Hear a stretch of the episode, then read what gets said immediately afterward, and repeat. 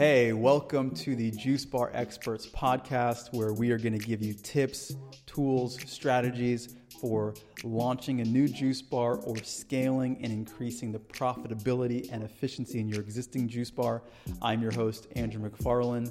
For the last 10 years, I've been in the juice bar business, running my own juice bars, as well as helping hundreds of entrepreneurs all around the world launch successful juice businesses. So, without further ado, let's get into it. Welcome to another episode. I have been enjoying, I've been talking to a lot of people lately that have been listening to the podcast, and that's always been nice to hear that people have been enjoying the content because I love making it. I love empowering you guys with more information. And today we are talking about if you should utilize conventional produce or organic produce or a combination thereof. Now, there are obviously a lot of considerations when making this decision, and I want to break them all down and dive into it because it's obviously an important decision. And the first thing that I want to address is that, and this is my philosophy that I'm going to share with you. It doesn't mean that it has to be yours, but it's something that maybe you want to consider. So, part of my philosophy, first and foremost, is that because I am in this industry to help people get healthy, that is why I'm doing what I'm doing. It's not for any other reason. So, when you take that into account and you ask yourself, what kind of ingredients are going to support my clients and customers' health as much as possible? For me, the answer is organic. And so, just because of that, I don't really consider anything else. I don't compromise. I don't do some combination of conventional and organic. I've always, when running my you know storefronts, just focused on organic ingredients, and that's it. That's the that's as far as the conversation needs to go for me personally. Now, for you, you and like I said before, this doesn't have to be the place that you make decisions from. This, the beautiful thing about being human and being an entrepreneur is that you get to make decisions from where feels right for you. And so, in the consideration that you may be in, you may be in the uh, contemplation around the economics, which I understand is totally a reasonable thing to consider. The affordability of doing all organic versus conventional and there are a few things that I want to say about that.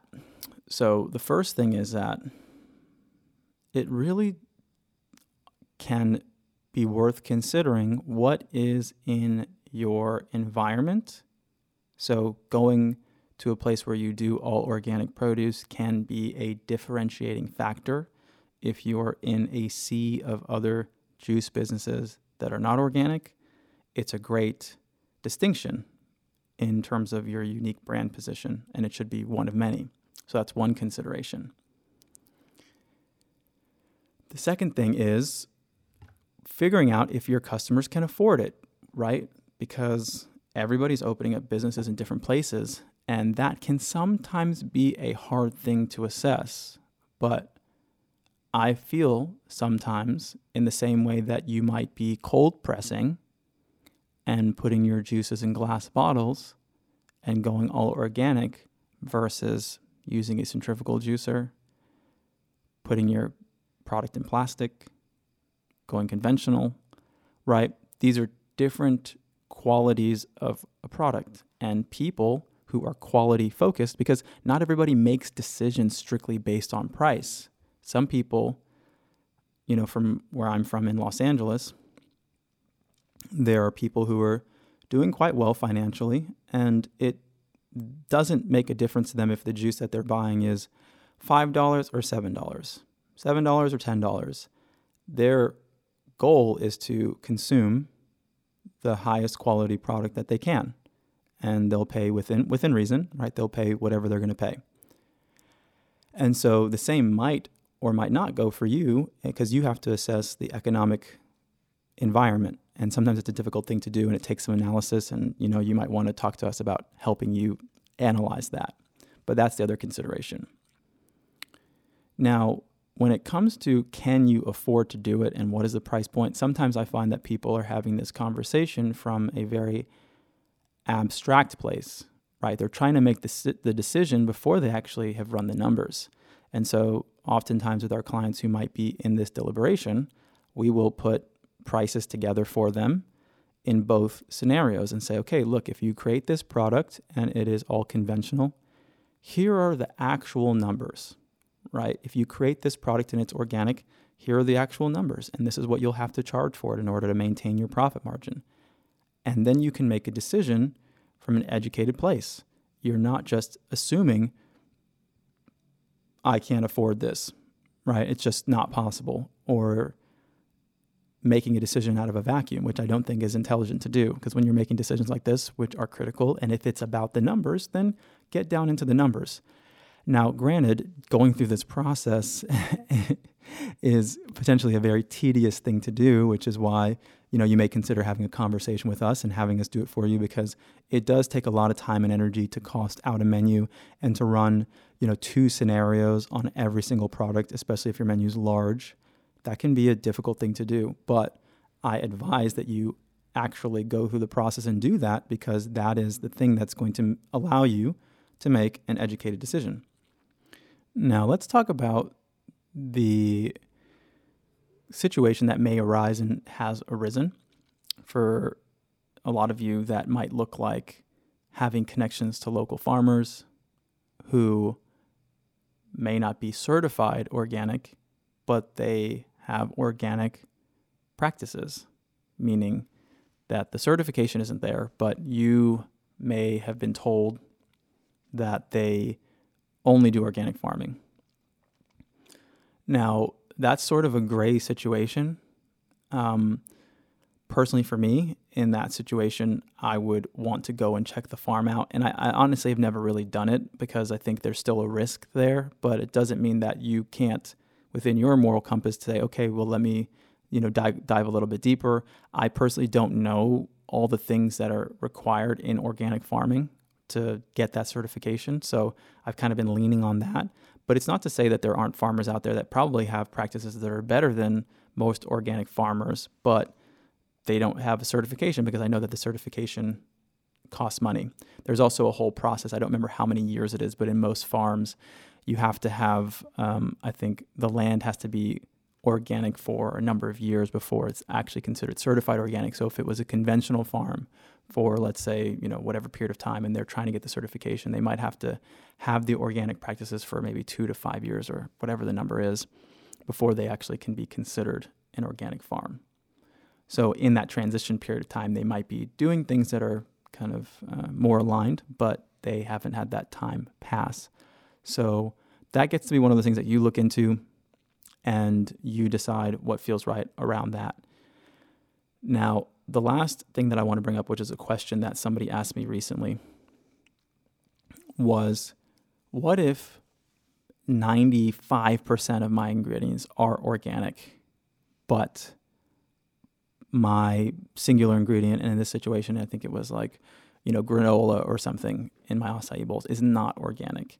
Can I say that everything on my menu is organic still? And I once again, I can't tell you what to do, but for me, I feel like if I was a customer and I was looking to have an all organic meal and something in it was not organic, but the people told me that it was, then I would feel like I was being misled. And so this is really more a question of transparency and how upfront you want to be. And it does become difficult because if you're if if everything in your product is organic minus one thing, it's you can't say that we use all organic ingredients because you don't, right? Because all means all, and so that is one of those things that um, you may also be in consideration of when it comes to the question of how do you articulate it. Now, another thing that you have to be aware of, if you're not, just while we're at it, uh, the term organic in America is a legal term, meaning that you cannot say that you are a certified organic or you are an organic juice bar unless your kitchen has been certified organic, because that's a term that has implications behind it that have to be um, Just like I can't tell someone I'm a lawyer when I'm not a lawyer because a lawyer is a you know it's a it's a legal certification. Um, and so, in the same way, you can't say, I have an organic juice bar if your juice bar actually is an organic. Now, that all being said, this is not legal advice. I am not a lawyer. Like I said, I haven't passed the bar, but I'm telling you from what my experience has been, my understanding of these things. Now, this is why there's also a distinction between using organic ingredients, which I am also pretty sure. Um, once again, these laws change and all of that, but you should be allowed to say that you have orga- you use all organic ingredients if that is what you do, but you cannot say you have an organic juice bar because the distinction is is that an organic juice bar has a kitchen that needs to be certified by whatever organic certification agency, meaning they have to check out what kind of cleaning products you use, you know, where things are stored. They have their own criteria for certifying your actual kitchen as being a certified organic kitchen which I think they also are allowed to come and inspect it every now and again, just like a health department does. So there are standards around your kitchen being organic versus you, you using organic ingredients. Those are two different things. So overall, like I said in the beginning, it's not for me to dictate whether you go conventional or you go organic. And you have to ask yourself the question of what is important to you and why you're going to make that decision. Because I personally would prefer to make less money and know that I'm helping people than to make more money and think that I might be giving people poison. And I'll share something with you. Um, I remember that there was a, a friend I had, this was many years back, and he did a juice cleanse from a company that I won't name, but they're not all organic. And he was doing a juice cleanse because he was doing the cleanse to support his health. It turned out that he had a lot of afterwards, after he did the cleanse, he got very ill. He went to a doctor and they said, Yeah, your liver's pretty damaged. There's a lot of toxicity in your liver. And then he, you know, uh, made the equation that, yeah, probably the fact that he was consuming on a juice cleanse a bunch of conventional produce, uh, that might have contributed to his toxicity and poisoning. So if people are trying to get healthy, we want to support them, I would imagine, if that's your intention in doing so. Now let's talk about doing a combination thereof. Okay if you decide that that's something you want to consider, oftentimes what people do is there's a whole list, what they call like I think the dirty dozen. It might be more than a dozen. I think that the name is just catchy. Um, but there's a whole list of ingredients that are traditionally known when they are conventional to be sprayed with toxic chemicals more than others and I think things like strawberries and tomatoes, and there's you know a whole list of things. And so I think the berries, especially the berries, are, are sprayed heavily. So if you want to make your best effort to support your customers' health and you don't feel that it's completely aligned for you to do 100% organic, you can decide to focus on the things that probably have the highest risk of toxicity from conventional ingredients and focus on those things. Now, the other thing I want to talk about when it comes to organic or conventional is to understand that organic produce is just grown differently. Okay, generally speaking, the soil is richer. When you've got better soil, you're going to have more flavorful ingredients. So there is something to be said about the end result of the quality of your product because it's not just to say, oh, I'm going to use conventional produce or organic produce and it all tastes the same. No, no, no, no, no. Right. This is a different quality of product. And this is also why, if you even move towards people who might be doing regenerative farming, right, the better the quality of the farm and the better their practices are when it comes to growing their product, the end result is going to be of a higher caliber. And so there might be something to uh, the fact that if you do want a very flavorful product and you want a high quality product that makes your customers feel great because they're getting a lot of nutrients and vitamins and they're feeling the energy and the experience of what you're serving them, then that can be another motivating factor in just wanting to orient yourself towards the highest quality product. So, I hope this expands your thinking a little bit in your deliberation and maybe gives you a little bit of a process for consideration when exploring this decision.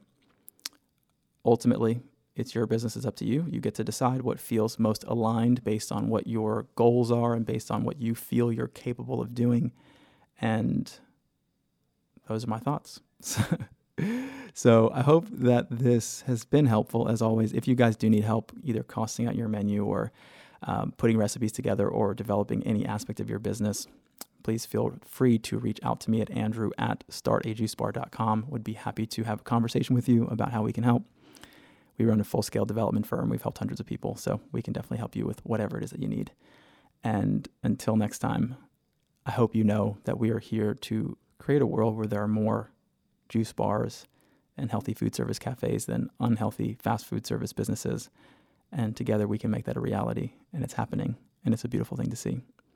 Until next time, this is Andrew McFarland with StartAJuiceBar.com and the Juice Bar Experts podcast. I'll talk to you guys soon.